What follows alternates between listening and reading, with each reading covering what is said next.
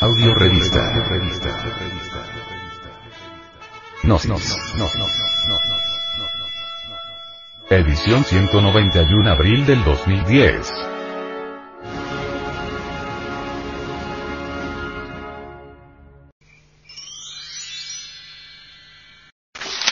Introducción. ¿Cuál es el verdadero objetivo de la educación?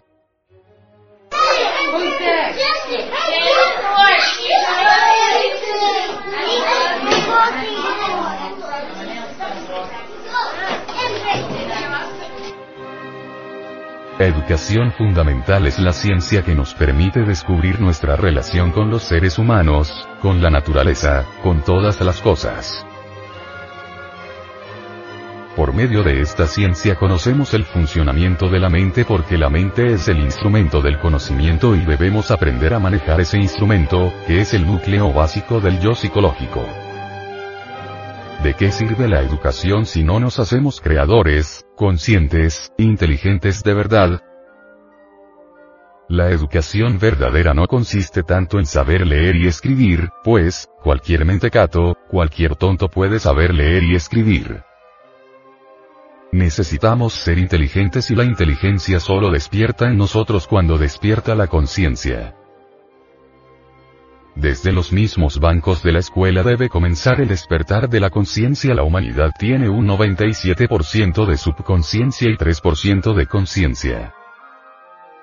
Necesitamos despertar la conciencia, necesitamos convertir al subconsciente en consciente.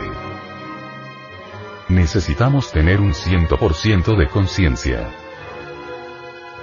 El ser humano no solo sueña cuando su cuerpo físico duerme, sino que también sueña cuando su cuerpo físico no duerme, cuando está en estado de vigilia. Es necesario dejar de soñar, es necesario despertar conciencia y ese proceso del despertar debe comenzar desde el hogar y desde la escuela. El esfuerzo de los maestros debe dirigirse a la conciencia de los estudiantes y no únicamente a la memoria. Los estudiantes deben aprender a pensar por sí mismos y no únicamente a repetir como loros o cotorros las teorías ajenas. Los maestros deben luchar por acabarles el miedo a los estudiantes. Los maestros deben permitirles a los estudiantes, la libertad de disentir sanamente y en forma constructiva todas las teorías que estudian. Es absurdo obligarles a aceptar en forma dogmática todas las teorías que se enseñan en la escuela, el colegio o la universidad. Es necesario que los estudiantes abandonen el miedo para que aprendan a pensar por sí mismos. Es urgente que los estudiantes abandonen el miedo para que puedan analizar las teorías que estudian. El venerable maestro, Samael Weor, dice. El miedo es una de las barreras para la inteligencia. El estudiante con miedo no se atreve a disentir y acepta como artículo de fe ciega, todo lo que digan los distintos autores. De nada sirve que los maestros hablen de intrepidez si ellos mismos tienen miedo. Los maestros deben estar libres del temor. Los maestros que temen a la crítica, al que dirán, etc. No pueden ser verdaderamente inteligentes. El verdadero objetivo de la educación debe ser acabar con el miedo y despertar conciencia. ¿De qué sirve pasar exámenes si continuamos miedosos e inconscientes? Los maestros tienen el deber de ayudar a los estudiantes desde los bancos de la escuela para que sean útiles en la vida, pero mientras exista el miedo nadie puede ser útil en la vida. La persona llena de temor no se atreve a disentir de la opinión ajena. La persona llena de temor no puede tener libre iniciativa. Es función de todo maestro, evidentemente, la de ayudar a todos y cada uno de los alumnos de su escuela a estar completamente libres del miedo, a fin de que puedan actuar en forma espontánea sin necesidad de que se les diga, de que se les mande. Es urgente que los estudiantes dejen el miedo para que puedan tener libre iniciativa espontánea y creadora. Cuando los estudiantes por iniciativa propia, libre y espontánea puedan analizar y disentir libremente aquellas teorías que estudian, dejarán entonces de ser meros entes mecánicos, subjetivos y estúpidos. Es urgente que exista la libre iniciativa para que surja la inteligencia creadora en los alumnos y alumnas. Es necesario darle libertad de expresión creadora espontánea y sin condicionamiento de ninguna especie, a todos los alumnos y alumnas a fin de que puedan hacerse conscientes de aquello que estudian. El libre poder creativo solo puede manifestarse cuando no tenemos miedo a la crítica, al que dirán, a la férula del maestro, a las reglas, etcétera, etcétera, etcétera. La mente humana está degenerada por el miedo y el dogmatismo y se hace urgente regenerarla mediante la libre iniciativa espontánea y libre de miedo.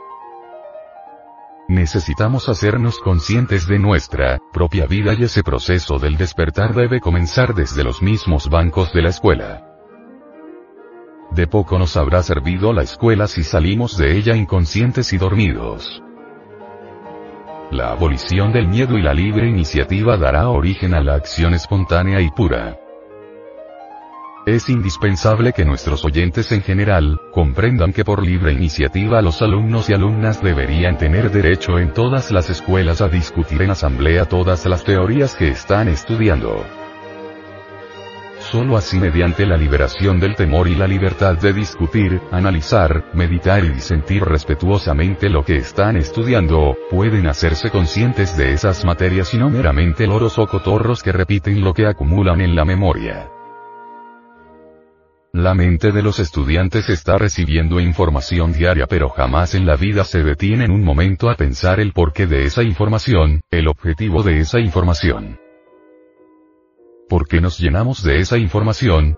¿Para qué nos llenamos de esa información? Los estudiantes viven realmente una vida mecanicista y solo saben que tienen que recibir información intelectual y conservarla almacenada en la memoria infiel, eso es todo. A los estudiantes no se les ocurre pensar jamás sobre lo que realmente es esta educación, van a la escuela, al colegio o a la universidad porque sus padres los mandan y eso es todo. Ni a los estudiantes, ni a los maestros o maestras se les ocurre alguna vez preguntarse a sí mismos, ¿por qué estoy aquí? ¿A qué he venido aquí? ¿Cuál es realmente el verdadero motivo secreto que me trae aquí? Maestros, maestras, estudiantes varones y estudiantes de sexo femenino, viven con la conciencia dormida, actúan como verdaderos autómatas, van a la escuela, al colegio y a la universidad en forma inconsciente, subjetiva, sin saber realmente nada del por qué, o del para qué.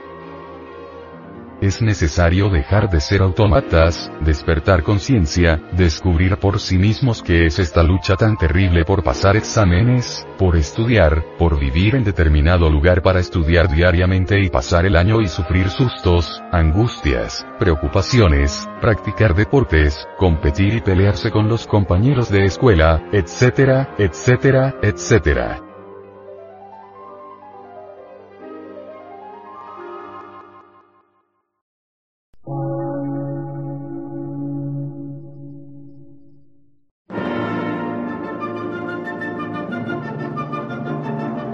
Emisora, gnóstica, transmundial. Por una nueva civilización y una nueva cultura, sobre la faz de la Tierra.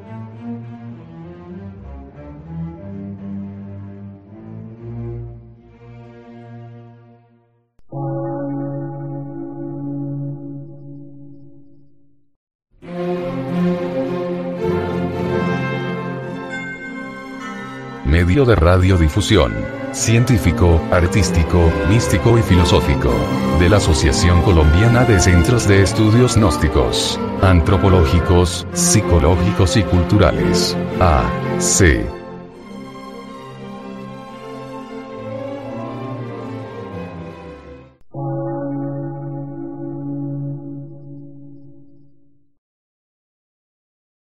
Lectura en movimiento. Difusión sin fronteras.